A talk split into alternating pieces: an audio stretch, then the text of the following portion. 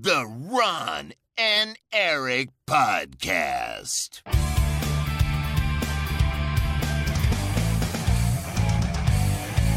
Double kill. Hey hallo en leuk dat je luistert naar de Ron en Erik podcast. De podcast van Ron en Erik. Deze keer zonder Erik. Erik zit in IJsland, het Songfestivalland. Eh Erik kennen we natuurlijk als groot, een ongekend groot Songfestival-fan. Eh, ik noem hem zelf graag een Songfestival, omdat hij het zoveel uitstraalt. Dus eh, ja, we wensen hem daar zoveel plezier in zijn eh, natuurlijke habitat. Eh, als Songfestival-fan. Maar, dames en heren en NB's, wees niet getreurd. Want wij hebben een waardige vervanging. Hij behoeft eigenlijk geen enkele introductie. Want het is Gamer.nl's eigen Jacco Peek. Hey, ik wilde zeggen, eh, Jacco is er ook. Thanks, Ron. Ja, is dat zo dat, Ron, eh, dat, dat Erik een Songfestival-fan is? Is dat een ding? Eh, nee, nee, dat is helemaal niet waar. Dat is ook Oh. helemaal niet zo. Maar ik vind dat zo grappig. Om net te doen alsof hij een groot Songfestival-fan is en daarom naar IJsland is gegaan. ik vind dat ook Want ik weet maar twee dingen over IJsland. Dat is Songfestival en Bjork. En verder weet ik niks. Eh, ik ook niet echt, maar ik ben toevallig laatst wel een beetje in de IJslandse taal gedoken. Eh, want Mhm. ik ga eh, zaterdag een tattoo laten zetten met Oh. Noorse runen. Dat mag Oh, ik niet fuck. zeggen van Cody. No- Nordic Runes, dat klinkt veel cooler. Ja. Van Atreus uit God of War. En ja, Ik wilde net vragen, is het God of War gerelateerd? ja, toch wel. Maar ik, ik, ik, had- ik, ik, vind de, de tekens gewoon heel cool. Net zoals dat ik Japanse tekens gewoon mooi eruit vind zien. En ehm, Je, hebt een, eh, je hebt een gym op je arm, toch? Of zoiets? ja, maar mijn, eh, mijn dojo heb ik eh, hier. Saji Dojo, daar heb ik ja, een jaar of 15 getraind. Maar deze vond ik gewoon cool. En ik, ik had hem al eerder in gedachten. En hij heeft er een hele hoop op zijn arm. Maar dat, die, is, die is net iets te heftig. En eh, Hmm. hij heeft er eentje in zijn nek. En die, dat betekent dus blijkbaar steady mind. Maar dat vertaalt dan naar het IJsland. En ik wil niet zo'n idioot zijn die een verkeerde tattoo op zijn arm heeft. Op zijn kop of zo. Of een hele rare betekenis. Dus vandaar dat ik een beetje in de taal ben gedoken. En eh, in, in een soort, eh, in een soort webtool rune heb zitten vertalen naar het IJslands. en toen in Google Vertaler mezelf gerust heb gesteld. Ah, oké, dat dit klopt wel. Dus vandaar. En wat, eh, wat, gaat het, wat is het? Waar, waar ga je het zetten en wat is het? ja, op mijn onderarm. Zel- Zelfde Oh. Oké, ik dacht heel even dat je dus in je nek ging doen. Nee, dan, ik denk dat mijn moeder dan heel boos wordt. En Zo, mijn ook- moeder zou mij vermoorden. Ja, ja. maar ook eh, tattoos in het algemeen? Of is dat... Ja, ja, mijn moeder Ja? is daar niet zo van. Eh, Nee, die zegt altijd, kom je er hier niet meer in? Dan zeg ik, nou, nou, rustig maar. Maar ik zou wel heel graag... Ja, ik heb ooit wel eens... Daar heb ik serieus overwogen om gewoon die Hanzo... Hanzo uit Overwatch heeft zeg maar een sleeve. En die ziet er zo vet uit. Ik had Oh. zoiets van, ik zet gewoon heel die fucking sleeve. Ja, maar dat is wel een onderneming, man. Dat is ook... Ja, Ja. moet je wel echt heel erg graag willen. Ja, achteraf blijkbaar dus niet graag genoeg. Nee, snap ik. Ehm, ja, hoe is het met je? Goed, man. Ja, ja we hebben net met eh, eh, onze zustersite Power Limited... die bestaat 30 jaar, of de, althans het magazine, het merk... Eh, we hebben Ja. net een hele drukke periode achter de rug gehad. We hebben die expo gehad in beeld en geluid. En we hebben een eh, koffietafelboek gemaakt samen met Bastiaan Vroegop. Eh, We hebben een USB-stick gemaakt. Eh, zeker, shout-out naar Bastiaan. Eh, die USB-stick met alle digitale puus, het magazine eh, erop. Zo zijn we heel druk mee bezig geweest. En eh, veel overuren gemaakt. Maar het is wel heel erg dankbaar. Heel veel mensen waren heel erg enthousiast. Veel bezoekers gehad in de expo. En eh, ja, dat was echt superleuk. Ja, ik, heb het, eh, ik ben er zelf... Ja, ik weet niet of alle luisteraars dat weten, maar wij hebben, wij hebben samen een podcast. Ja, ook nog. Ja. Wij, Wij hebben wij zitten samen in alle relevante gaming podcasts van Nederland. Ja, we hebben wel echt een soort van net... Wij zijn een soort van netwerk. Een soort van, eh, hoe zeg je dat, cinematic universe. Dat Ja man, we teasen ook wel eens na de credits naar elkaar. dat helpt. Dat lijkt me zo Met lijp. de engagement. Dat, dat zou zo lijp zijn. Als we aan het einde, zeg maar, post-credits gebruiken om elkaars afloop te teasen. Ja. maar we, ja, nee, dus wij zitten samen in de Pauwpraat. En ik vind dat altijd heel leuk. Maar wat ik er zo leuk aan vind, dan, is dat die podcast, die is echt anders dan de Ron en Erik podcast. Ja, Ten eerste gaat het minder vaak over poep. ja. Nou, En, en Martin is ook een heel andere host dan Erik. Klopt. Eh, dat is zo interessant, vind ik, die, hoe die chemistry dan, eh, hoe die verandert. Ja. Soms zie je wel gelijkenissen hoor, maar... eh, ja, Martin zet gewoon de opname aan en dat gaat. En het is niet helemaal mijn stijl of zo. Ik ben, soms vind ik het wel fijn om een beetje te weten waar we het over gaan hebben. Omdat ik dan soms Mhm. het gevoel heb dat ik echt alleen maar domme dingen ga zeggen. Of dat ik denk, ja, als ik, als ik me had ingelezen... dan had ik toch wel iets meer waarde kunnen toevoegen aan deze podcast. Maar hey, blijkbaar me- vinden mensen het leuk om te luisteren. Dus Ja, maar Dat dit is niet zo. anders. Ik weet niet of jij denkt dat wij ons voorbereiden, maar dan kom je van een hele koude kant. Ik, ik Ah, vind Martin juist voorbereid. Echt, ik dacht dat Erik Ja. wel altijd een, een, een lijstje heeft met dingen waar hij het over wil hebben. Of is dat echt gewoon... Motherfucker. Hij kijkt gewoon door, dus hij scrolt gewoon door de nieuwslijst van Gamer.nl. Zegt, Echt? hey eh, Ron, ik kon nog even iets tegen je aanhouden. Zijn bekende bruggetje. en dan komt hij en dan, dan leest hij gewoon een, een Michel Musters kopie voor. en dat is, dat is onze podcast. Ah, oké. Ja, ik Maar, zou- en ik heb overal zeg maar een beetje verstand van. Dus ik kan dan gewoon, dan loop ik leeg met mijn stokpaardjes. En dat is het einde podcast. Dat, ja, dat kan ik me voorstellen. Ja, ja met bonus level ben ik altijd wel voorbereid, moet ik eerlijk zeggen. Mhm. Ik heb echt een heel document met alles, zodat ik niks aan het toeval kan overlaten. En dan eh, gaan we toch wel off, off de rails, maar dan heb ik het gevoel dat ik in ieder geval me ergens aan vast kan houden. En dat is eh, ook wat Nou, laten we dan even het script volgen op dit moment. Het script, wat, wat, eh, Ja. waar- wat staat er op het menu vandaag? Nou, we gaan het al licht hebben over GTA 6. Ja, Ik bedoel, ik app net Gijs. Ik zeg, Gijs, ik ga zo meteen de podcast opnemen. Maakt me niet uit wat je in de kop zet. Als de eerste, de eerste vier woorden maar Grand Theft Auto 6 zijn. ja, ja, ja, dat moet wel. Eh, maar voordat we daarheen gaan... eh, wil ik het even met je hebben over een game die wij allebei aan het spelen zijn. Eigenlijk niet, want we hebben de multiplayer en de zombies nog niet kunnen spelen. Nee, Eh, wel als mensen dit luisteren, maar niet als wij dit opnemen. nee. Ehm, Dus ehm, we nemen dit ook iets eerder op dan eh, normaal. Maar wat ik wilde laten weten is dat eh, we wel alvast hebben kunnen checken de eh singleplayer. En ik heb die inmiddels twee keer uitgespeeld. We hebben het de vorige keer al even over gehad. En ik weet... Ja, ik, ja, ik zie jou kijken zo. Wat de fuck is dit? Ja, weet je waarom? Ik ben geobsedeerd door deze singleplayer. Oké. Ik, ik vind het een... het is een stukje... Ik weet niet, iets fascineert me eraan. Maar jij speelt hem ook. Klopt. Eh, wat vind jij van Modern Warfare 3? Nou Ron, ik voel mij een beetje in de maling genomen. Want jij zei van tevoren, ja Erik is er niet, dus we gaan niet over poep praten. Maar dat gaan we helaas wel doen, want holy Oh, shit. Wat is deze game slecht, jongen. het. Ja, Oh, het is zo slecht. oh. En ik zei dit ook al eerder deze week volgens mij. Ik, ik, ik hou best wel van Call of Duty. Ik geef het toe. Ik, Ja. vind, ik speel het ieder jaar weer. En ik, heb elke fase heb ik wel omarmd, zeg maar. Dus ook, ook met de jetpacks en de wallruns. En eh, weet je, dat vond ik ook wel fris. En ehm, zeker niet alle Call of Duty's waren fantastisch, weet je. Sommige Nee. waren ook best wel lui. En dat komt omdat ze ieder jaar een game uitbrengen. Uh, Ja. Maar Modern Warfare 3, de singleplayer tot nu toe... is voor mij echt wel een nieuw dieptepunt. Het, je kan het heel makkelijk samenvatten als... je ziet aan alles dat dit ooit begonnen is als een uitbreiding... en dat ze toen focusgroepen hebben gehouden... marktonderzoek hebben gedaan... en toen erachter kwamen... hey, als we dit gewoon Modern Warfare 3 noemen... dan kunnen we hier veel meer geld aan verdienen. En dat hebben ze gedaan... En dat komt echt het eindproduct niet ten goede. Het is echt uh, saai. Het is ook verwarrend als je een Call of Duty campaign gewend bent. Um, het is tegelijkertijd soms ook heel erg uitdagend op een manier die niet zo leuk is. Omdat ze ja, in die open combat missions komen zo op, sturen ze heel veel vijanden op je af. Dus ik was echt teleurgesteld, man. Want juist omdat hij vorig jaar zo goed was.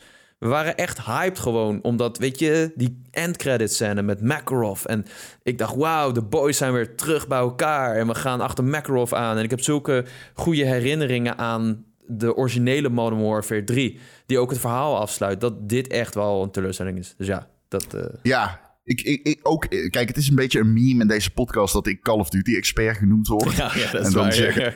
dan zeg ik vervolgens van, dat is als McDonald's expert.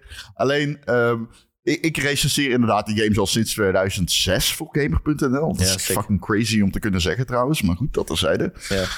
Um, en dit is de slechtste die ik ooit heb gespeeld. Ik denk het ook, En- ja.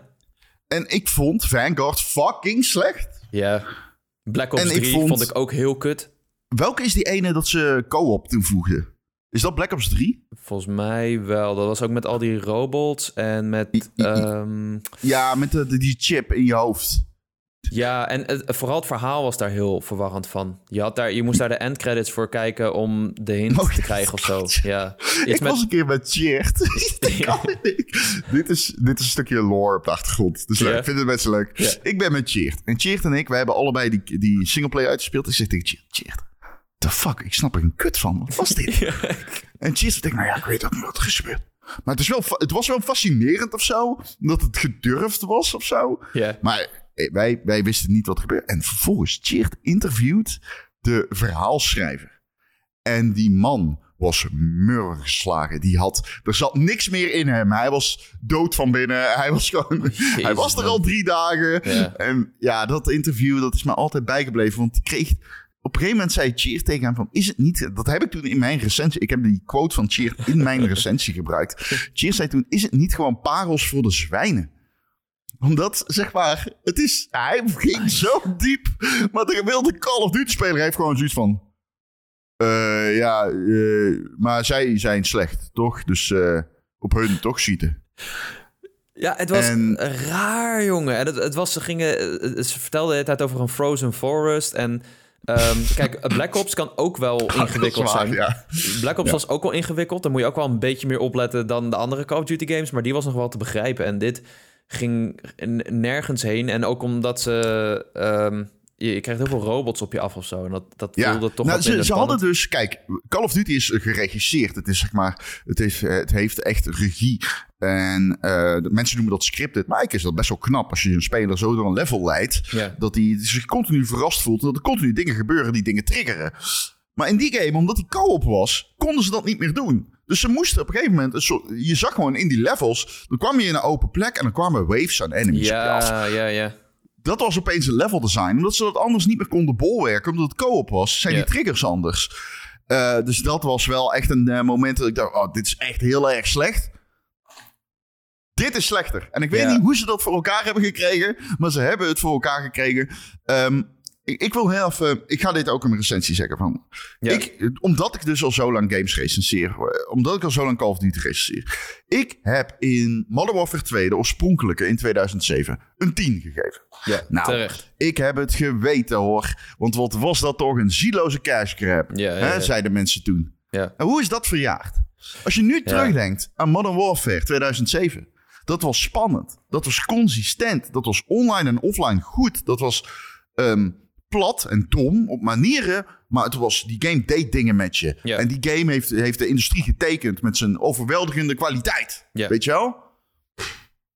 En dan zie je deze shit. En dan denk je, what the fuck is er met die serie gebeurd?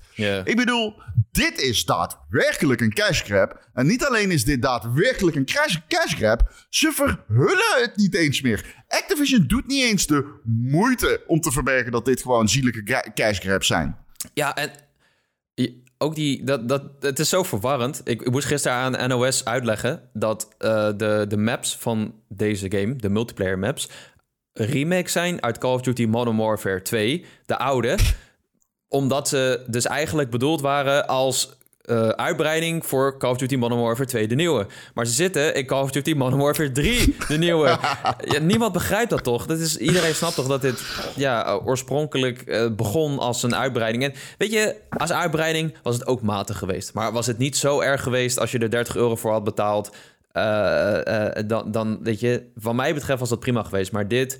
ehm, het grootste probleem met deze campaign is dat ze heel veel hergebruiken, wat mij betreft. En niet op een goede manier. Ze gebruiken vooral delen van de Warzone maps, Urzikstan en eh Verdansk.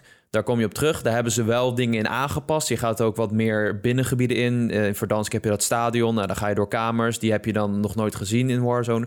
Ehm, maar eh, ze maken er niet op een goede manier gebruik van. Want de tweede missie al, nadat je een... Maar kun je, kun je misschien, voordat we, want daar gaan wij komen bij de Open Combat Mission. Ja, ja, ja. Moeten we even uitleggen wat, hoe dat werkt. ja, Dus deze game bestaat van de helft uit normale missies. ja. die ik eh, middelmatig zou noemen en niet goed. Nee. Eh, en de andere helft bestaat uit missies die zijn nieuw opgezet en die heette Open Combat Missions. Ja. En dat is de meest ingrijpende nieuwe toevoeging aan de singleplayer. eh die overigens maar vier uur duurt. Top. Hij is kort ook, ja. Hij is super kort. Ja. Ehm, en die nieuwe missies spelen zich af dus, in, zoals Jacco zegt, in kleine eh, gebieden op de Warzone maps. Het zijn eigenlijk arena's. En Ja. je speelt een bekend personage uit de cast. En je moet een reeks opdrachten doen. Ja, Ehm, je vindt daar de wapens, de kistjes, de armors. Die je kent uit Warzone met de kleurtjes en dergelijke. En de upgrades en dergelijke. ja. En de eerste keer dat je met een parachute uit een vliegtuig springt, missie 2. ehm krijg, word je geconfronteerd met de reeks opdrachten die je moet doen ja. in zulke missies. Ja, de, de opener was al bedoeld als een super, weet je, een super spektakel met een grote twist. Eh, wat zich ook afspeelt in de castle van Verdansk, die je kent als je Warzone speelt. Dus daar, vond, daar was de spanning al een beetje vanaf. En dan kom je terecht in de tweede missie inderdaad. En dan komt die hele sneltrein, wat er normaal gesproken is, tot stilstand. Ze praten tegen je Ja. via, de, via de comms. En je krijgt een lijstje inderdaad met... eh, nou ja, pak maar, ga maar deze GPS-trackers vinden. En daarna plak ze maar op een aantal containers... en dan moet je wegwezen. Dat is een beetje waar het op neerkomt. En de bedoeling is dan dat je je loadout kan samenstellen. Hoe vaker je die missie speelt, hoe meer wapens en loadout je vrij speelt. Je kan daar op de map die lootboxen vinden, gadgets om je te helpen. Je hebt ook een UAV, soms ook een airstrike. Eh, en die, maps, die map loopt helemaal vol met NPC's die ja, niet heel slim zijn, maar wel met z'n allen op je afkomen. En als je wordt Ja. ontdekt, want je begint vaak in stealth. Als je wordt ontdekt, dan komen ze echt met z'n honderd op je af en met, met, met een helikopter. Eh, maar zelfs dan kun je er ook omheen rennen. Op een gegeven moment dacht ik, ja, ik kan wel moeite gaan doen en de hele weg vrijmaken door iedereen neer te maaien. Maar als ik er gewoon een paar pak en dan naar de helikopter ren om te exfillen, dat werkt ook gewoon. Dus eh, het zijn hele rare missies en het voelt aan als een tutorial. Iets wat je, weet je, wordt ook veel vergeleken met DMZ. Die, die mode in Warzone. Zo voelt het een beetje. Gewoon als een Ja. soort van opwarmer als je het nog nooit hebt gespeeld. En ehm, ja, dat voelt dan heel erg als een uitbreiding of iets wat ze nog hadden liggen. Maar, Maar het idee is ook gewoon het idee. Zeg maar, stel dit staat op een whiteboard en dan zit je neer, ja, we doen Warzone, maar we doen zonder vrienden, eh, offline, Ja. eh, tegen NPC's en eh, kleinere gedeeltes, dus minder vrijheid eh, dan in Warzone. En ehm, ja, hoe komt dat van die, hoe ga je dat van, van die whiteboard, doen? hoe komt dat dan in die game? En er is dus iets gebeurd waarbij iemand, en ik denk iemand met de stropdas, ja. heeft gezegd: Ja, dit, dit, dit. Doe toch maar. Doe toch maar. En dan zetten we er een 3 achter. En dan marken we. We, we zetten het gewoon in de markt als. eh, weet ik veel, zo van een nostalgic pipeline of zo. Het, er zit een, geen cinematografische bombarie in die. eh, in die open combat missions. Er is nauwelijks verhaalvertelling. Er doen geen teamgenoten mee. Je bent hier eentje. Eh, er is geen curatie, er is geen scripting. Jouw enige consistente factor in die missies, missies is een boodschappenlijstje met kwellende bullshit. ja. Variërend van plaats een GPS-tracker inderdaad naar steel het manifesto of blaas de helikopters op. Ja, ja en dat voelt, het voelt zo niet, niet ontworpen of zo. De, het game design is helemaal zoek. Want je hebt inderdaad die missie met die helikopters die je moet eh, uitschakelen. Dat kun je in stealth doen, maar dat is echt heel moeilijk, want ze lopen overal. Eh, dus het komt erop neer dat je gewoon ergens op zoek bent naar C4... eh, jezelf helemaal gooi- volgooit met armor... dan die C4's op die, die, op die choppers gooit... terwijl je wegrent hem opblazen en dat drie keer doet... terwijl je van alle kanten wordt bespro- eh, beschoten. En dan ja, schuil je ergens in een of ander hoekje of een container... zodat je weer even kan bijkomen, even herladen. En dat is dan de missie. Er zit helemaal geen spanning in. Terwijl juist die vorige twee campaigns... die zo geregisseerd waren... die hadden echt wel een paar hele vette momenten. Je hebt zo'n Ja, zo'n aanslag in Londen... en dan ga je daarna die, dat, dat, eh, oh, eh, de clean house... ga je zo, zo'n huis in Londen ga je door. Dat is super stil en super spannend. En ze hebben toen ook voor het eerst alles op schaal gemaakt... waardoor alles heel erg hutje-mutje voelt. Heel erg krap. Ehm, en zo zitten er meer missies in die afgelopen twee games... die daardoor ook heel gevarieerd voelden. En eh, ja, gewoon, gewoon, gewoon spannend. En tegelijkertijd hadden ze dat super domme... dat, weet je, Captain Price is weer terug. Soap is weer terug. Ah, Ghost is weer terug. En eh, dat, dat, dat bouwde allemaal op naar deze. En daar is weinig van over. Je hebt, je hebt dus ook nog een aantal eh, traditionele missies, die meer geregisseerde missies. Daarvan moet ik zeggen, er zijn Wat, er... wat- ja, wat vond je daarvan? Nou, er zijn er één of twee. In het midden van de game heb je dus eh, twee aanslagen eigenlijk. ehm, Die je van heel er dichtbij zitten meemaakt. drie... Ja, er zitten, eh, je hebt een aanslag op een militaire basis. Dat is een terroristische aanslag. Ja. Op een militair doelwit. Ja. Je hebt een aanslag op een vliegtuig.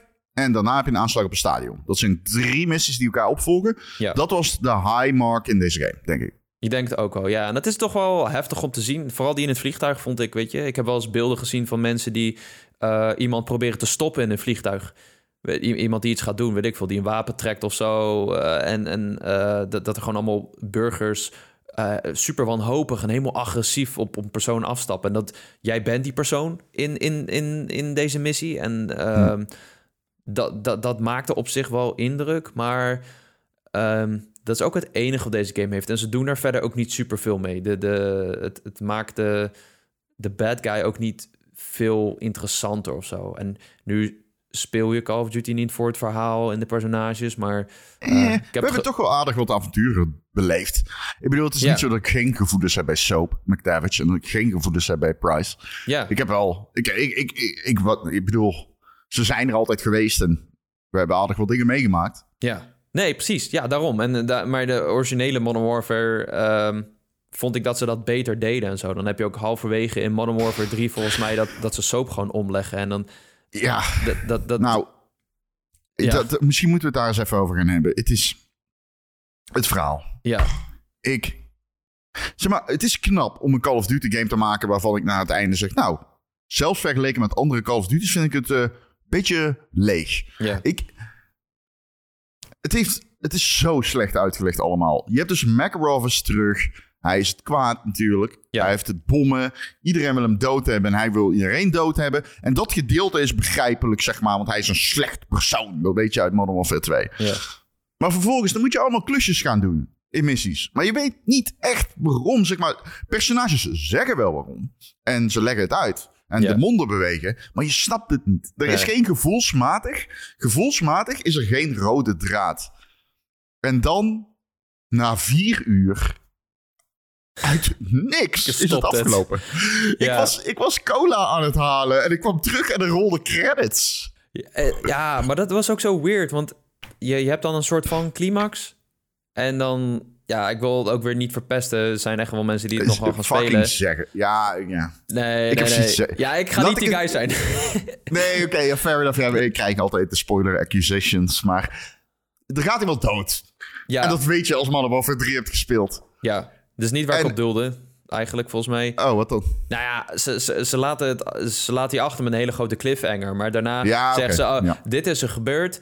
En dan de volgende missie krijg je in de cutscene te horen... oh nee, toch niet. En dan heb je nog één missie waarin je iets gaat afronden... En daar, dat is ook weer een cliffhanger. Dus wat mijn gevoel erbij was, is dit... de ontwikkeling wordt geleid door Sledgehammer Games... niet door Infinity Ward. Infinity Ward staat Nee. aan het hoofd van de Modern Warfare-serie. Dus het voelt voor mij heel erg als één... ze willen dit kosten wat kost oprekken. Niet drie games, maar vier of vijf games maken. Uh, maar twee, ook dat ze het niet durven af te ronden... omdat het niet hun verhaal is.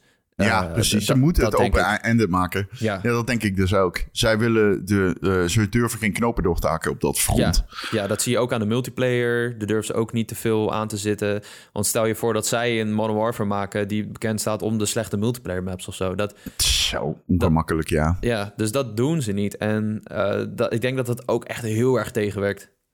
Ja, en het is ook die game, even afsluiten, we moeten door, maar die game Mhm. is gewoon een sign of the times ook. En waar triple-A games die al zo lang meegaan als service, waar die nu staan. Ik bedoel, je start die game op en je weet gewoon meteen hoe laat het is. Het is Ja, dit is een game. Dit, of, eh, dit is een platform. Dit is geen losse game. En ik eh, speel deze game op PC en ik startte hem op en ik kreeg een soort van smorgasbord aan fucking kleurrijke knoppen, plaatjes, aanbiedingen. Het vulde het scherm.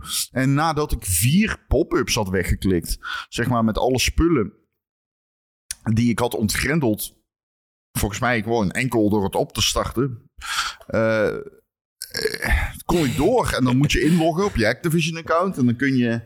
Het is zo Ja. verwarrend. Maar stel je voor, hè, jij bent de hele dag aan het werk. Hè? Je zit de hele dag met je peren gezicht achter een monitor. Je gaat met de trein naar huis. Je, je komt thuis, je, je hebt gegeten. En dan denk je, ah, ik heb Call of Duty gepre-orderd digitaal. Kan ik eindelijk even die game spelen? En dan krijg je een error. Dit is serieus gebeurd. Krijg je een error met, ja, eh, stop de Modern Warfare 2 disc erin. Want anders kunnen we hem niet afspelen. Omdat hij iets zag als een DLC voor een of andere patch. Jesus Christ, man. Jesus Christ. Dat is echt Maar gewoon... dat is ook zo, hè?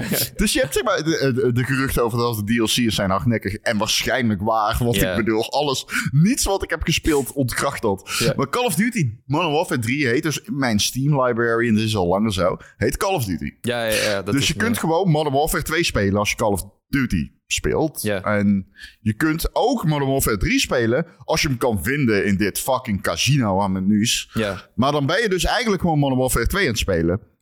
Dus het is verwarrend geworden. En ik heb het gevoel dat ze het zelf ook allemaal niet meer helemaal bij kunnen houden. Ze weten Nee. wat ze doen natuurlijk. Maar ze hebben zoiets van, ja, als het iets vloeibaarder wordt... en het gaat iets meer in elkaar over... en we weten allemaal, uiteindelijk, mensen kopen het toch wel. Ah, onderaan de streep. Ja, ik ben benieuwd of dit een beetje die cyclus gaat doorbreken. Want het gaat sowieso wel weer verkopen. Maar ehm, ik ben benieuwd of we echt ook gaan zien dat die significant minder verkoopt door, de, door dit soort berichten. Je weet het nooit bij Call of Duty. En het is zo jammer, want ze stonden echt aan een crossroads met... oké, als, we- als we dit jaar een keer geen Call of Duty uitbrengen... maar de, de bestaande blijven updaten... dan denk ik dat de community en spelers veel blijer waren geweest... en ook veel meer zouden uitkijken naar weer een nieuw deel. Gewoon omdat er eindelijk even een keer een jaar pauze tussen zit. Met Assassin's Creed heb ik dat ook een beetje gemerkt... dat er toen ook een keer weer een pauze werd genomen... en dat werd ook heel positief ontvangen toen. Ja, zeker. Maar ze hebben de andere weg gekozen. En ik ben heel benieuwd wat, wat dit voor gevolgen gaat hebben. Want ja, ehm, waar, ja wat, wat, wat doe je vanaf hier? Volgend jaar weer Black Ops. Ja, gaan we dan weer Ja, terug, naar de, terug naar de roots? Dat Kijk, we nu al nostalgie is natuurlijk inderdaad... en de nostalgie is one hell of a drug, weet je wel. Ja, En dat weten zij. En eh, daar leunen ze nu op. Eh, maar dat gaat maar so far. En kijk, ik speel deze game in deze barre tijden. eh, en er zijn aanslagen in het ziekenhuis in die game en shit. En dan denk ik... Het, dat, ook dat nog voelt extra wrang of zo in deze zieke cash grab van een game. En eh, voor mij is het wel een soort van moment waar ik bij mezelf me afvroeg van... heb ik hier nog wel zin in? Ga ik dit, weet je wel, ik, ik speel het, ik recenseer het. Ik, doe, ik heb hem nu twee keer uitgespeeld. Ik doe dat omdat ik het... Ik ben fan. In principe ben ik fan van Call of Duty. Ik ben Ja. een doelgroep. ja. Maar dit is... Dit, dit, zijn het. En eh, ik, ik, ik, ik maak me best wel zorgen over consolidatie in de gaming-industrie. ja. Maar het feit dat Microsoft Activision Blizzard heeft gekocht... is voor Blizzard echt het beste wat ze had kunnen overkomen. Want dit Activision, dit beleid, is voor niemand goed. Dit, is, dit heeft nul creatief nut. Dit, dit, dit, dit is bullshit. ja. Wat, hier nu gebeurt, je ziet het voor je ogen gebeuren, is fucking bullshit. En dit kan alleen maar gebeuren als er mensen zijn die hogerop zeggen... en doe het toch maar. Ja, ja, het is zonde. Ja, we moeten de multiplayer natuurlijk nog spelen. Worden ook eh, maps eh, eh, hergebruikt, geremaked dan wel. Eh, en eh, de multiplayer mode is eigenlijk ook Warzone met ronde zombies, waar ik echt totaal geen zin in heb. Maar ja, we gaan het wel testen. Eh, ja, ik, zombies is nooit mijn ding geweest, maar inderdaad, we gaan het wel testen. ja. En, ja, ik ben heel benieuwd of Ik- deze game veel onvoldoendes gaat krijgen. Ik, ik, ik ben ook benieuwd. Ik ga heel eerlijk zeggen dat ik het af laat hangen van de multiplayer... Ja. die ik super goed vond in 1 en 2. Dus ik Ja. ben echt... die gunplay was goed, de tempo was goed, time to kill. Zeg maar, al die technische Call of Duty dingen, die, waren, die nailden ze. Ja, dat is. Ehm, zeker. En, en, en, eh, echt vermakelijk. Ik vond Black Ops 4 multiplayer ook echt vermakelijk. En, Ja. eh, dus voor wat mij betreft zijn ze in de multiplayer spectrum al een aantal keer... zijn, zijn ze het gewoon heel goed aan het doen. Ja. Ehm, eh, en dat kan voor mij wel beslissend zijn in of het een voldoende of een onvoldoende krijgt. Ja. Is het niet goed? Echt, Jacco, ik beloof, ik dompel mijn pen in bloed. ja, hey, eh, jij hebt alle vrijheid. Jij doet hem voor gamer.nl. Ik doe hem voor Pu, toch weer. Ik heb hem over laten halen. Oké, ja, ga je het toch doen? Ja. Oh, wat leuk. Ja, Co- Cody was van, ja, Jacco, ik wil een Jacco-review. Ik zei, ja, hoezo moet ik het nou weer doen? Ja, ja, ik wil het gewoon. Je doet het ieder jaar. Ik zei, nou goed. Ik doe het al sinds ik eh, freelancer was. Dus het is een soort van traditie. Dus ja, Ja. nou, dan maar zelf. Nee. Ja. Ja, het is- maar eh, onderaan de streep vind ik het gewoon kut, want ik had er echt zin in. Ik had er gewoon echt zin in. Ik, start, ik kreeg die code en ik dacht, hmm, ja, multiplayer, of eh, Call of Duty singleplayer, maar Ja, Nee, dit zijn de ja jammer. Dit zijn het. Wat er wel eh it is, is eh, aanstaande. De best bekeken trailer op aarde. Want dat moet het toch wel gaan worden, denk ik. Ja. Eh Grand Theft Auto 6, ja, ik zei die woorden. Komt eraan, is confirmed. En eh, krijgt begin december, volgens mij zeiden ze eerste week, weet ik niet zeker. Begin. Early. Begin, oké. Ja. Early, early december. Krijgt een, eh, krijgt een trailer. Ehm Jacco, hoe, eh, hoe, hyped, hoe, hoe leven wij? Hoe hyped zijn wij? Ja, stiekem toch wel hype, man. Ik ben zo benieuwd. Ik ben gewoon zo nieuwsgierig naar hoe het eruit ziet. Wat het gaat doen.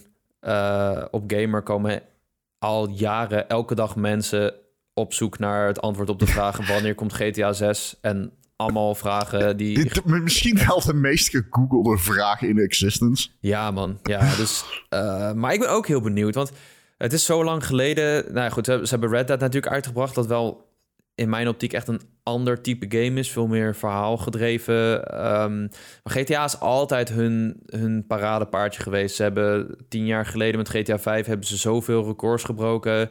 Eh, het was echt de meest gedetailleerde wereld ooit. Je kon er zoveel in klooien, zoveel mogelijkheden. En eh, we zijn gewoon tien jaar verder. En Ja. ik ben zo benieuwd wat Rockstar doet met de techniek. En eh, ook, ook hoe het nieuwe GTA tussen aanhalingstekens eruit gaat zien. Want er zijn achter de schermen toch wel wat opschuddingen geweest. Er zijn sleutelfiguren vertrokken. Ehm, er Zeker. is ook het een en ander naar verluid gedaan aan de crunch die daar plaatsvond. Dus ehm Ja. daar gaan verhalen dat ze GTA 6 niet zo immens wilden maken... dat ze er nog twee jaar over gingen doen. Maar het misschien ietsje kleiner uitbrengen... en dan geleidelijk de wereld uitbreiden... met misschien wel meerdere steden. Dus dat vind ik echt machtig interessant. Maar ik, ja, ik ben zo benieuwd naar die trailer. Ik kan het eigenlijk niet geloven of zo. Het is zo het is Het, voelt van. onwerkelijk, hè? Ja. Het voelt onwerkelijk. Het dat bestaat een nog GTA niet. Ja, Stel je voor dat je dadelijk op gamer.nl komt en er staat GTA 6 trailer. ja Dan is gewoon, je brein kan die connectie waarschijnlijk niet eens leggen. Het, het is, Ja. het is moeilijk om te beseffen hoe groot dat moment is. Het is, niet, het is voorbij monumentaal. Het Ja. is eh, institutioneel bijna. Het, het hoort erbij. Eh, iedere gamejournalist of gamecriticus of iemand die in de game-industrie werkt... weet wat hier te gebeuren staat. Ja, Je site ontploft. Je, je, je SEO ontploft. ja. En ehm, eh, het is een groot moment. ja wij, Ehm, Vertel. nou ja, wij zitten een beetje te vissen ook bij Rockstar. Of we, weet je, niet een kleine heads-up kunnen krijgen wanneer we met z'n allen klaar moeten zitten. Want eh, ja, als het aan is, dan is het wel aan. Dan moeten we echt de ga- machine gaan gaan wij uitgevlogen worden? Eh, weet ik niet. Ja, er zijn een hoop geruchten trouwens in, binnen in onze kringen dat eh eh, puur-collega Florian naar New York is gegaan voor GTA. Kan bij deze bevestigen dat dat niet zo is. dat, is, dat is fucking crazy. ja, ja, hij ging toevallig naar New York vlak voordat al die geruchten kwamen. Dus iedereen was zo, oh, GTA 6, GTA 6. Hij is GTA 6 spelen. En- Ja, ik bedoel, ik snap eh, de link met New York, maar ik snap niet de link met GTA 6. Dat is kind of wild. ja, ja, precies. Ehm, ik denk niet dat mensen die game gezien hebben, om eerlijk te zijn. Nee, ik denk ook dat het daar iets te vroeg voor is. Maar ehm, wa- wanneer denk jij dat die wordt aangekondigd? Zeg maar Wow. early december. Want wij, wij we hebben ook op de redactie hebben een hele hoop eh, discussies over wanneer die wordt aangekondigd ten opzichte van de Game Awards. Want de Game Awards, Ja. ik zoek het nu even op, zijn in de nacht van donderdag 7 december op vrijdag 8 december. Dus eigenlijk vrijdagochtend heel vroeg. Eh, die pleur is lang altijd. Maar Ja. ja, ik denk dat je ervoor moet gaan zitten dan. Toch? Of Ehm, niet? Nou, er zijn... Oh, we gaan het echt Of zo in depth hebben? hebben over GTA 6 announcement. Wij gaan, die, wij gaan na deze... Wij, de luisteraar weet alles over de aannames van GTA 6 na deze podcast. Het komende half uur. Ja. Maar, luister. Ik denk, persoonlijk, Ja. dat het niet uit te sluiten is dat hij getoond wordt op de Game Awards. Echt? Maar Ja, die, en ik- Ja, maar die Jeff plast in zijn broek, jongen, als hij dat doet. Als hij, als hij die deal maakt. Ik Als... Zie het als volgt. Ja. Ja, het is crazy wat wij nou... Is echt crazy. Maar Ja. zie het als volgt. Je hebt nog altijd als Game Awards het voordeel van centrali... Je, je, je bent het centrale punt van videogames de hele week. Ja, Die hele week is Game Awards. ja, En ehm, uitgevers gaan daarvoor uit de weg of komen naar je toe. Dat zijn de twee factoren die spelen. Ja. Dus je, je, je- want het is een, een centrumpunt voor de industrie. En ieder jaar groeit die invloed. Ieder jaar dat er een Game Awards is, groeit die invloed. Ehm Rockstar weet dat ook. Ik denk dat Rockstar ook weet.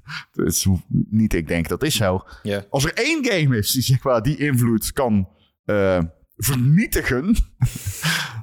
Als er één ding groter is dan de Game Awards, is het GTA 6. Dat is groter dan alles. Ja. Eh, dat, ik durf te zeggen, als er nu een nieuwe Star Wars wordt aangekondigd, is dat minder groot nieuws dan een nieuwe GTA. Dan een nieuwe. GTA. Trouwens, dat is ver weg trouwens. Ja.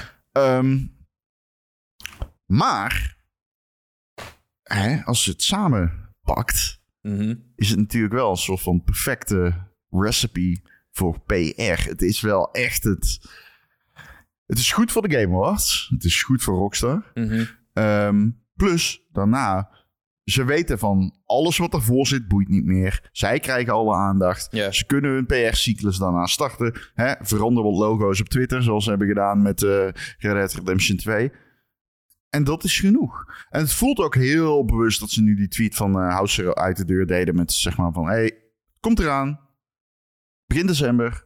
Ja. Dus eh, om alvast wat... eh, ja, Hype creëren. Ja, ja, ja. Ja. Ja, Goed, kijk, daar kijken natuurlijk wel miljoenen mensen naar de Game Awards. Alleen die tweet van gisteren is volgens mij 70 miljoen keer bekeken op X, op Twitter. Ik wist niet eens dat er zoveel mensen op zaten, joh. Het is, het is echt...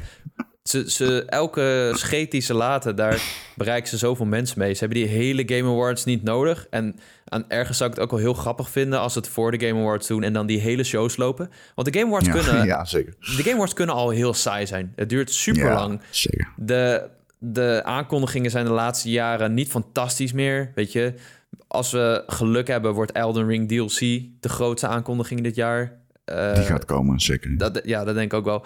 Kojima komt met iets. Ah ja, dat is waar ook. Ehm, dus ik, ja, ze hebben die hele Game Awards niet nodig. Het zou wel heel vet zijn. Wat ik ook nog wel kan voorstellen is wat... ehm, volgens mij is het Ubisoft of zo eh, vaak doet. Die pakken hun eigen aankondiging, hun eigen moment ervoor. En dan komen ze nog even langs bij de Game Awards. Van hey, we gaan nog een keer samen de trailer kijken. En dan vertellen ze nog even dat ze super excited zijn. En misschien één of twee eh, nieuwtjes. Eh, zodat ze ook aanwezig zijn erbij. Maar oh, nogmaals, dat hoeven ze niet te doen. Dus ik weet het niet, man. Ik weet het niet. Want Ja, als je aan mij vraagt, zeg maar, als we in een casino staan en ik moet geld inzetten, dan denk Ja. ik niet dat die wordt getoond op de Nee. Game Awards. ik denk het ook niet. Ik denk het ook niet. Ja.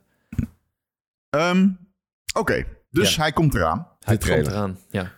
Jacco, deze trailer. dit, is, dit is een beetje gestoord. Wat we nu kunnen. Ik denk niet dat we dit ooit gedaan hebben, maar Erik is er niet, dus fuck it. Wat gaan we zien? Oh. Hoe denk jij dat deze trailer gaat zijn? Oké, oké, oké. Nou, er zijn natuurlijk wel een paar geruchten geweest. Dus daar ga ik ook een klein beetje eh, van pikken. Maar eh, ik denk dat we Genesis gaan horen of Phil Collins. Dat zo zie ik het voor me in ieder geval. Wacht, oké, ja, ja. Ja, toch? Ja, Ja, maar nou- wel, wel- welke gaan we horen? Eh, Nou, volgens geruchten is het That's All.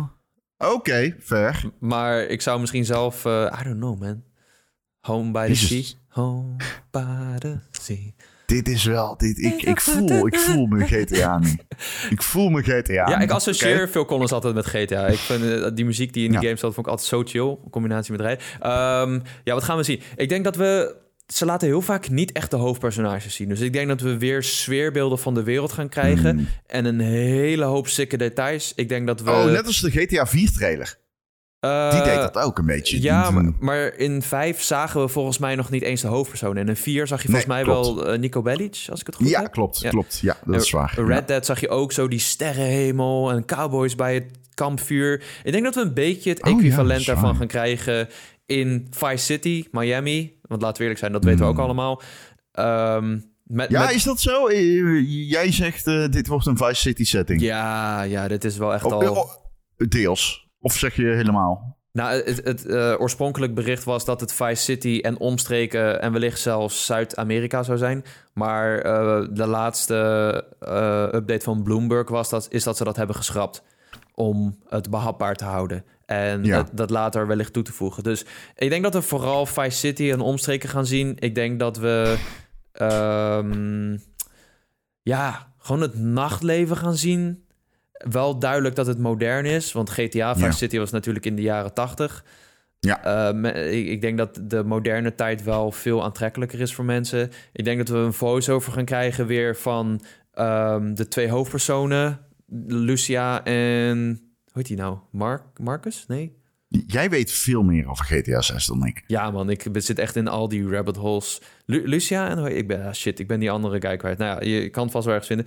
Eh, ik denk dat we een soort van eh, gesprek tussen broer en zus gaan krijgen en hoe ze. Oké. eh, Voice-over of zien we ze? nee, voice-over. Ik denk dat we alleen Ah, voice-over krijgen en hoe ze uit elkaar zijn gegroeid. Oh, want ze zijn, ze hebben ruzie. Nou ja, dat, dat, dat gaat waarschijnlijk een beetje het thema zijn. Broer en zus en ruzie en conflict. En, Concurrentie of ruzie? Ehm, Ja, is natuurlijk een beetje moeilijk, omdat dat bij een broer-zus-relatie altijd Ja. een beetje in elkaar overvloeit, hè? Ja, het, volgens mij was een heel vaag verhaal hoor. Maar het, volgens mij was de een dan een kop en de ander een crimineel. En dan uit een noodzaak moesten ze samen gaan werken of zo. Dus eh, ik denk dat, dat het een soort van eh, retrospective voice-over wordt. Dat ze terugkijken op, op die tijd of zo. En verder, wat gaan we zien? Ja, weet ik veel. Krokodillen. Eh, Krokodillen? Ja. eh, Waarom klinkt dat zo logisch? ik denk ook dat we paarden zien op de een of andere Miami. manier. Ik denk ook Een paarden. wat? Paarden. Een paard. Ja. Omdat ze misschien al die assets hebben liggen van RDR 2. Ja, ja, en daar kun je dus schijnbaar ook op gaan rijden. Dus dat is... Ah, dat klopt, ja. Ja, en dan gaan dikke auto's. ehm, ja, wat Wat, eh, d- dus, als we het over verhaal hebben. GTA 5 deed zeg maar één ding heel goed, vond ik. En dat is, GTA 5 is in de tijdsgeest niet beschamend in 2023. Zeg maar, dat Nee. is niet gênant. Zoals misschien ka- eh, ehm, eh, GTA 3 wel een beetje is. Ja. Niet, niet, niet per se politiek correct, zeker niet. Maar gewoon, zeg maar, met Franklin als vertegenwoordiger van black culture in de US en zo. En dat Ja. deed hij fucking goed. En dat was echt heel, zeg maar, de, de standaard witte man. Die had, eh, al die tropes, dat, dat deden ze... Ze deden daar heel veel mee. Ja. En dat deden ze op een manier die heel goed is verjaagd. Ja, Waardoor ik best wel veel vertrouwen heb gekregen in zeg maar, hoe ze het deze keer gaan aanpakken. ja, Maar het is ook een inherent politieke game. En ik heb het gevoel, en dat is ook iets waar Roxo iets over heeft gezegd hoor. Maar nadat Trump in de. Trump-era, dat gewoon zo crazy werd in Amerika. Dat hoe gaan ze daar nog iets. Maar hoe gaan ze dat doen? Hoe edgy wordt deze Call of Duty? Wordt deze Call of Duty. Of eh Grand Theft Auto, sorry, Jezus. Wordt deze Grand Theft Auto. Wordt die, wordt die woke? Dames en heren, wordt die woke? Wordt die. hè? Eh, Gaan, gaan we. ke- Hè? Cancel culture? Nee, bullshit natuurlijk. Maar, maar hoe gaan ze dat doen, denk jij? The sign of the times. Ja, ik vind het lastig, want ik, ik denk dat... eh, ja, nogmaals, er zijn best wel wat sleutelfiguren vertrokken. Eh, Dan Houser is weg. Eh, Ja. Leslie Benzies is dus al een tijdje weg. Ja. Ehm, volgens mij is er nog een bekend iemand eh, een tijdje geleden vertrokken. Die hadden best wel veel invloed op het script en zo en de toon. Maar ja, wat je van de verhalen hoort, is dat Rockstar dat wel een beetje wil gaan vermijden. Dat is wat Bloomberg ook zei met de, weet je, de crunch en de cultuur daar binnen Rockstar.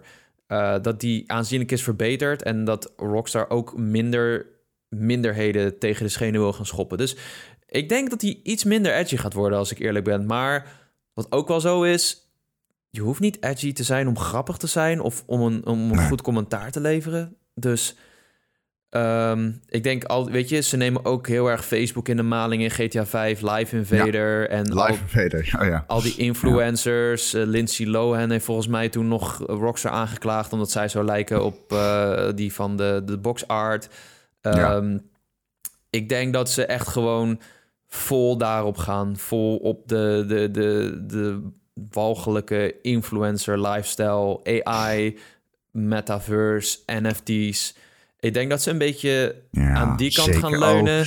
Oh, oh 100%. Crypto Ja. wordt een paradepaard. Dat wordt een stokpaardje. Ja. Daar gaan ze op schijten. Misschien wordt dat wel een thema aan het verhaal. Je weet het niet. Dat zou, Nee. zou wel logisch zijn. Maar ik denk niet dat ze eh, iemand in de game hebben die overduidelijk is gebaseerd op Trump.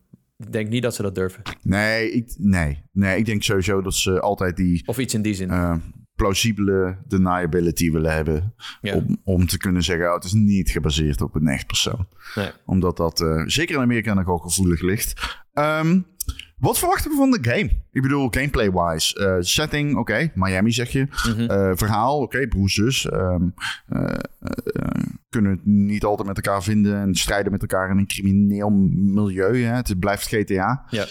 Wat verwachten we van deze game? Wordt dit GTA 5 met mooiere graphics en een misschien ander verhaal? Wordt het weer dat je kunt wisselen tussen personages? Ja, dat, dat, dat laatste sowieso. Kijk. Ehm, ja, wat verwacht van deze game? Ik vind het lastig. Ik ben, ik, vind, ik ben zelf niet creatief genoeg om te bedenken... nou, dit zouden ze echt kunnen doen om GTA 5 te overtreffen. Want GTA 5 was al zo gedetailleerd en gevarieerd. Ik denk dat er best Hmm. wel nog wat valt te halen... op het gebied van variatie in missies. GTA 5 maakte ten opzichte van 4 in mijn optiek... en wellicht ook die DLC... best wel grote stappen met iets meer geregisseerde missies. Dat je achter die boot hangt of achter een, eh, een trein aanrijdt op je motor. Ehm, want als, we, we hebben het ook wel eens gehad over, eh, op de redactie over... wat zijn nou de meest iconische GTA-missies? Ik vind het zelf Nou ja. lastig om te noemen, want het is best wel... Zeker die oudere games is het best wel van ga hierheen, ga daarheen en eh, race en Ja. dat soort dingen. En je hebt natuurlijk die missie met die drone. Dat je in GTA 3 met die drone eh, ja, oké. een parkeergarage of zo ingaat. Je hebt natuurlijk die missie in GTA 5 dat je op de snelweg met die trailer met die boot erop, met die Ja. yacht. Ja. Dat zijn wel iconische missies volgens mij. Ja, mee eens. En ehm, ja, goed, ik denk dat ze op het gebied van gameplay wel iets meer kunnen innoveren. Of in ieder geval wat interessantere missies kunnen maken buiten eh, van plaats A naar B en schieten. Eh, maar ik denk dat, en die- ja, hier is nog niks over uitgelekt of zo, dat weet ik ook niet. Mhm. Maar eh, ik denk dat de online elementen van deze game heel interessant gaan zijn. Want Nou, ik wilde jou dat net vragen. dus ga vooral verder. Nou ja, je hebt natuurlijk GTA Online. Dat is eigenlijk, als je het nu hebt over dat GTA 5 zo succesvol is. Ja, mensen kopen de game heel veel. Hij is net volgens mij weer, hoeveel? 180 miljoen keer verkocht of zo. Insane. Maar ze verdienen het meeste geld natuurlijk aan de microtransacties in GTA Online. Strauss Zelnick zei in 2016... Ja, GTA Online is a gift that keeps on giving. En Ja. dit is dus acht jaar ah, geleden. Dat is crazy. ja, ja. En ze hebben in de tussentijd ook zoveel vette updates uitgebracht. En ik weet ook dat er een hoop kritiek is, want je moet echt veel spelen of van die shark cards kopen. Wil je alles kunnen betalen in de game? Dus als jij echt dat jacht wil of een eigen casino, dan eh, ja, moet je eigenlijk wel heel veel tijd of geld investeren. Ehm, maar het is natuurlijk wel een hele revolutionaire game geweest, GTA Online. Want het is, een, het is eigenlijk een soort van GTA MMO-zandbak... waarin je met je vrienden gewoon oneindig kan klooien. Je kan stunt races doen, je kan je eigen gang vormen... je kan ook gewoon simpel team deathmatch doen. Ehm, en ik ben heel benieuwd of GTA Online los komt te staan... alweer van GTA 6... of dat ze het gaan integreren. Dat jij in het menu gewoon zegt... oké, ehm, ik ga nu eh, online en dan dat je eigenlijk gewoon hetzelfde personage speelt. En eh, dat, eh, wa- wat dat vind ik wel, dat is een beetje het gekke. Online werd verder uitgebreid met ook op een gegeven moment een eiland waar je dan een heist kan doen en zo.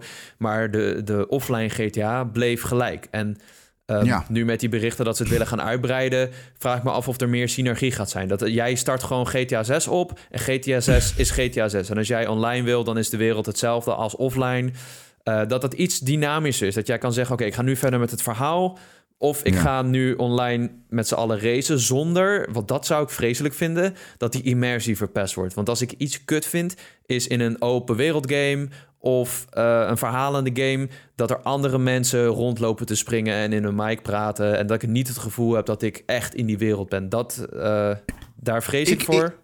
Wat denk... Want, oké, dus interessant. Ik Ja. denk dus niet dat ze dat gaan doen. Nee? Want ik denk dat zij heel goed weten hoe ze die doelgroepen moeten aanspreken. Ja. Zij weten dat GTA 6 oh, eh, singleplayer gewoon, dat is een entiteit.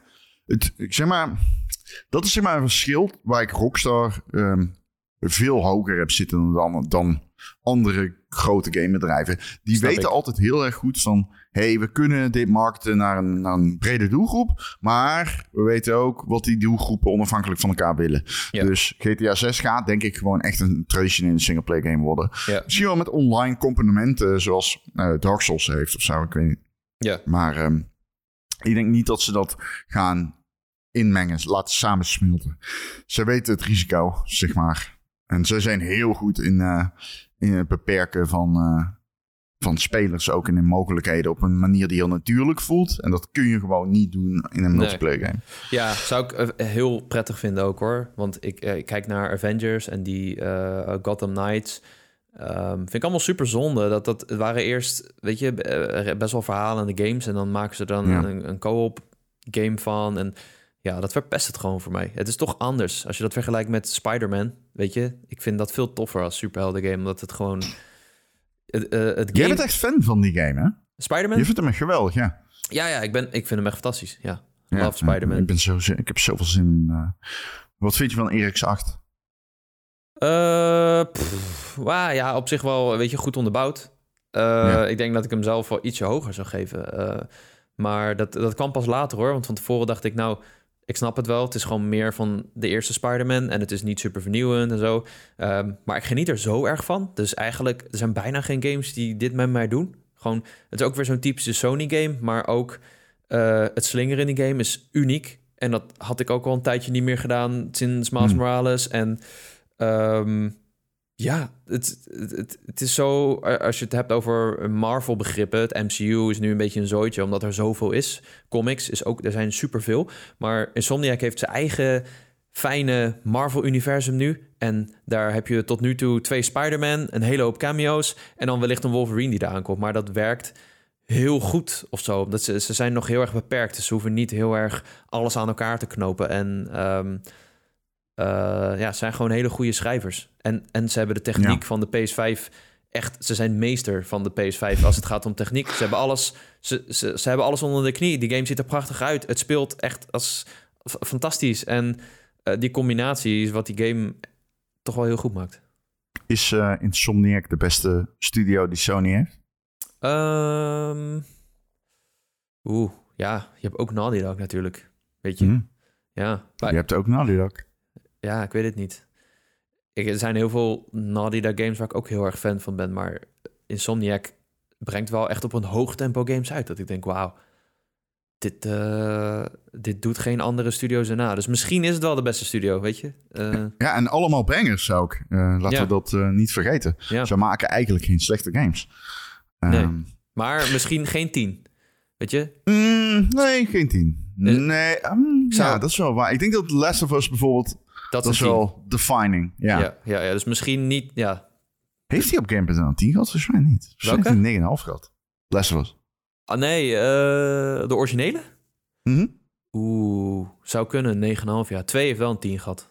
Van ja, 2 heeft een 10. Dat weet ik. Ja, ja. ja, Maar misschien 1 dan ook. Ik ben, I'm not sure. I'm not sure. Ik, weet, ik weet niet. Um, over uh, bedrijven die 10 afleveren gesproken.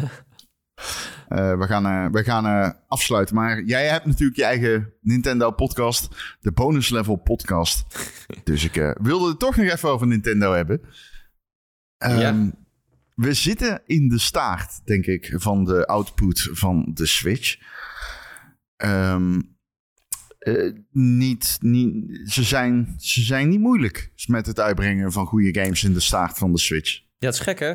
Ik vind het heel gek om te beseffen dat, dat we in de laatste fase zitten. Ook omdat ze nog steeds best wel veel goede games uitbrengen. De, nou ja, er zitten er nog zoveel aan te komen ook. Ja, ja, en het zijn wel vooral dan een beetje uh, remakes, remasters, sports die er aankomen. Uh, maar ja, het is wel tien keer beter dan met de Wii U. De Wii U was echt een, een woestijn. Daar kwam toen nog een, een Paper Mario uit of zo. En dat was het wel. Nou, wat er nog aan zit te komen is Prins, uh, Princess Peach uh, Showtime. Super Mario RPG is een remake. Ja. Uh, WarioWare Move It. Nou, die is inmiddels uit. En, die, mm, mm -hmm. en Mario vs. Donkey Kong. Dat, dat, is ook een remake. Maar dat vind ik wel echt... Dat, weet je wel, deze console is... Op papier is hij dood. Ja, ja, en op papier komt ook nog Metroid Prime 4 eraan. Maar de, ja, je weet nooit, misschien komt hij voor beide platformen, voor de volgende ook.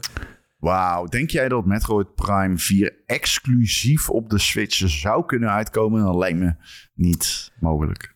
Ja, ik weet niet. Ja, ze volgens mij staat hij officieel nog als in de maak voor de Nintendo Switch, de originele. Uh, maar ja, we weten niet hoe het zit met backwards compatibility. En misschien doen ze wel hmm. een Zelda dat, dat die op beide uitkomt. Uh, maar ja, die komt er in ieder geval ook nog aan. Dat zal een van de eerste games van een nieuwe platform worden. Of de, een van de laatste van deze. Uh, Ja, het is wel echt eh, indrukwekkend wat ze nog, nog uitbrengen. Maar het komt gewoon omdat die Switch zo populair was. Die heeft het zo goed gedaan. En Ja. Ehm, daar hebben ze zo'n goede basis mee gelegd. Alles wat ze uitbrengen. Er zijn zoveel franchises. Als je kijkt naar Pikmin, Animal Crossing. eh, die hebben, daar hebben ze allemaal nieuwe delen van uitgebracht deze generatie. En dat zijn allemaal Ja. de best verkochte delen geworden. Gewoon omdat die Switch zo goed is verkocht. Maar ook omdat het gewoon goede games waren. Dus Jij Ja. vindt Super Mario Wonder ook fantastisch, hè? Ah, Ehm, ja, echt, echt fantastisch. Ja, de- de- ik betrapte mezelf erop dat ik enigszins verrast was door de kwaliteit van die game. Omdat Ja, je gaat er toch van uit dat het een nagerecht is. precies. en dan ja. is het er en dan... Dat is toch een des Nintendo's of zo. Dan is het, het is een meesterwerk. Het is weird, man. Want ik was heel enthousiast toen die aangekondigd werd in de direct. Toen dacht ik, oh, wauw. De, de- deze game was ook al, waren ook al jaren geruchten over. Hoor. Het zou een, eh, een Mario game, een creatieve Mario game... met een hele interessante artstyle worden. Dat was heel lang het eh, eh, gerucht van Zippo, befaamde leaker. De Nintendo ja, ja. Zippo, de leaker, ja. En toen kwam die eindelijk. dacht ik, oh ja, dat is deze game. Ja, leuk dat ze die uitbrengen. En ja, in, maar in, in- in mijn gevoel, voor mijn gevoel was Tears of the Kingdom natuurlijk de laatste grote Switch game, de, de Zwanenzang. En toen kwam deze nog even dit jaar. En ik was aan, was aan het spelen en ja, eigenlijk heel snel doorheen gegaan. En ik dacht, ja, dit waren eigenlijk als je het hebt over pure fun, de allerleukste uren die ik in een game heb gestoken dit jaar. Omdat het zo verrassend is, zo gevarieerd. Het is, weet je, voor mij als, als idioot, ik ben slecht in Mario in 2D. Ik ben Eh, ook slecht in ja. Mario 2D. Was- het, weet ik je- die 3D Mario is ook veel makkelijker voor mij om te spelen. Ja, ik kan dat niet. Ik merk dat ik die achterstand heb, omdat ik vroeger nooit echt heel veel platform games speelde, behalve Mario World en wat eh Ik heb dat games. ook een beetje, ja. En voor, weet je, voor mij was de uitdaging best wel prima. Aan het begin is hij vrij makkelijk, maar eh, sommige mensen vinden, vinden hem best wel makkelijk. Ik, ik had dat niet echt. Voor mij was de uitdaging best wel oké. En eh, ja, gewoon vrolijk, man. Het ziet er leuk uit en, de, en, en- en elk level heeft dan echt een twist. En eh, Ja. dat blijft maar komen. Het blijft maar komen. Iedere Dus, keer is het nieuw. Oké, deze game blijft innoveren. Ja. Is deze... Ik wil niet vooruitlopen op jouw GOTY-lijstje, Mhm. wat je waarschijnlijk in je podcast nog gaat... eh, de- de- ik weet, dit is spoilerig, dus we gaan niet... Is deze game beter dan... Is die beter dan Totk? Ah, nee. dat- dat Eh, weet- Komt die hoger? Ik bedoel... Nou ja, ik kan, eh, laat ik het zo zeggen. Ik kan me voorstellen dat voor sommige mensen deze game hoger staat dan Tears of the Kingdom. Maar ik, ik, ja, als je het hebt over beter, vind ik wat Tears of the Kingdom doet, vind ik nog wel iets beter. Ik vind Mario Wonder ook heel goed, maar dan weer leuker om te spelen.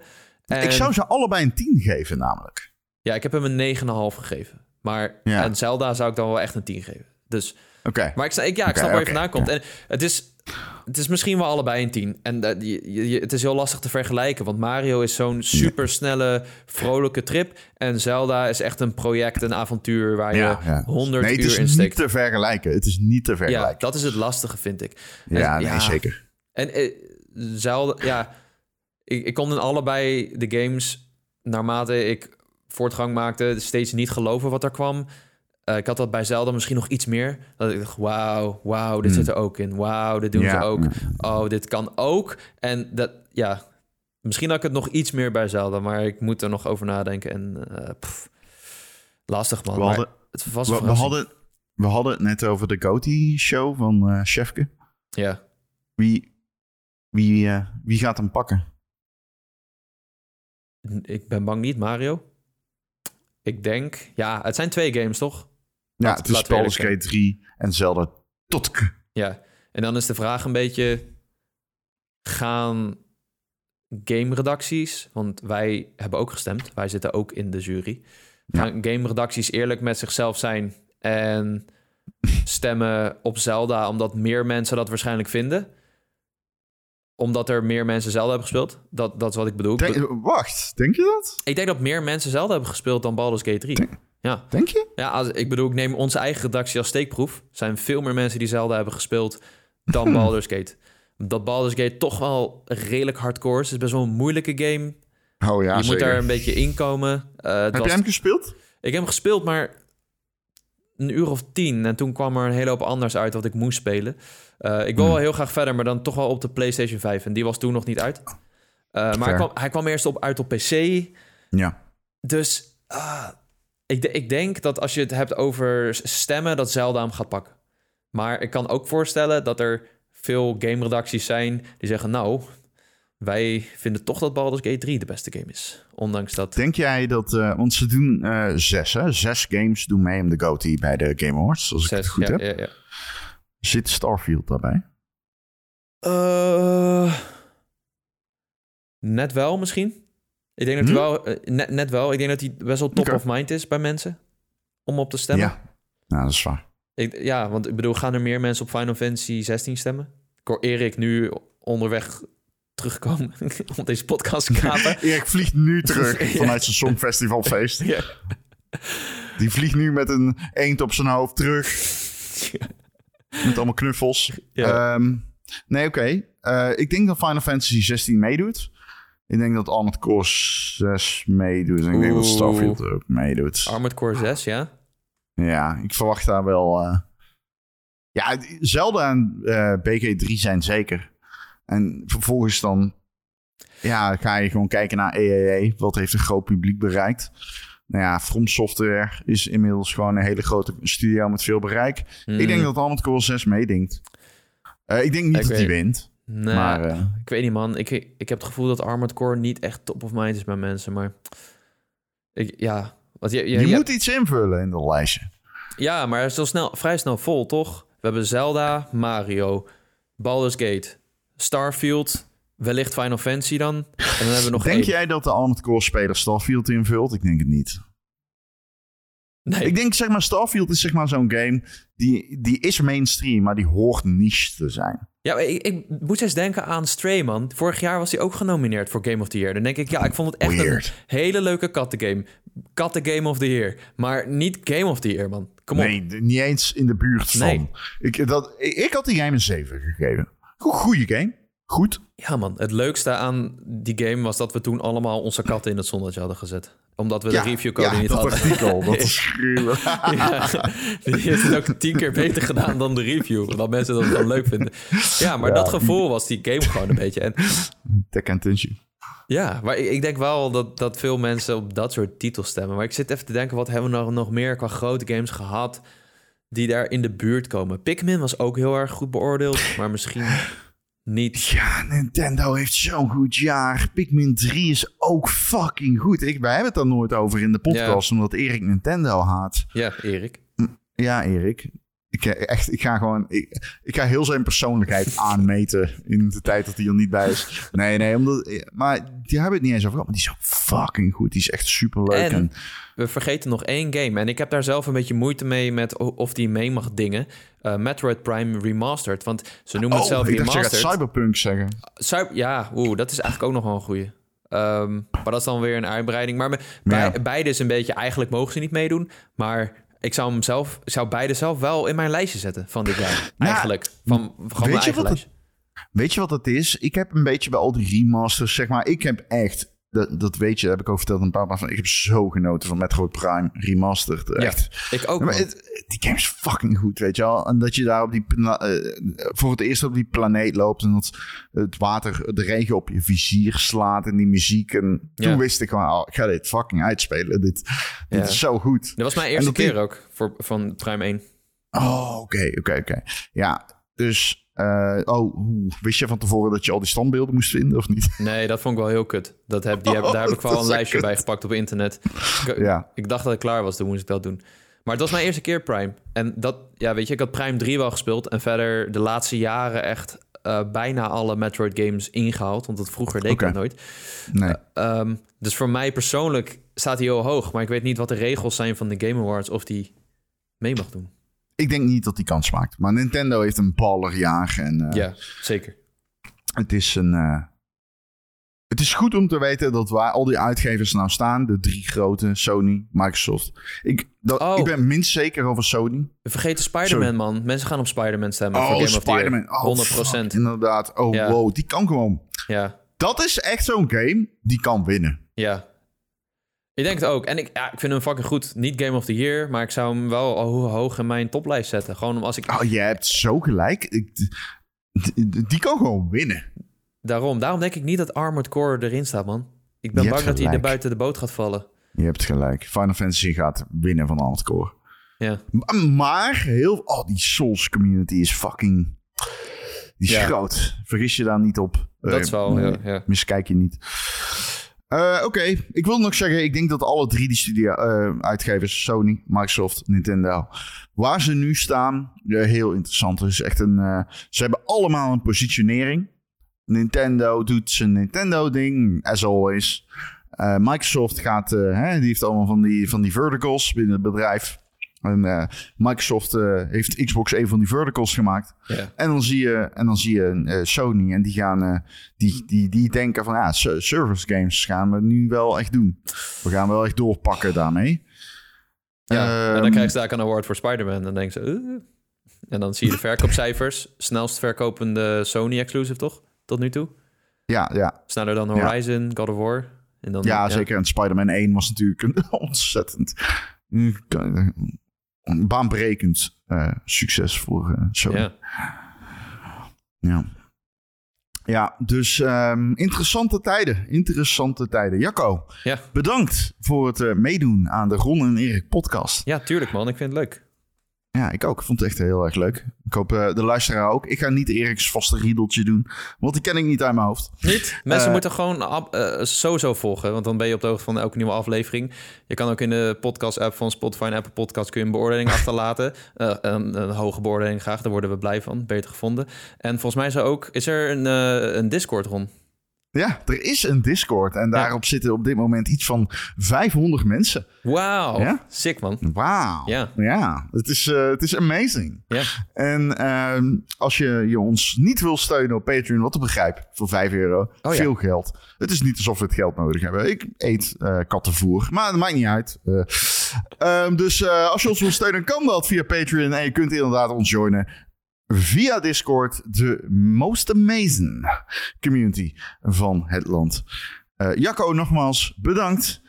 En eh, de luisteraar bedankt. En dan moet jij zeggen, nee, jij bedankt. Oh, nee, jij bedankt Ron. No. Thank you.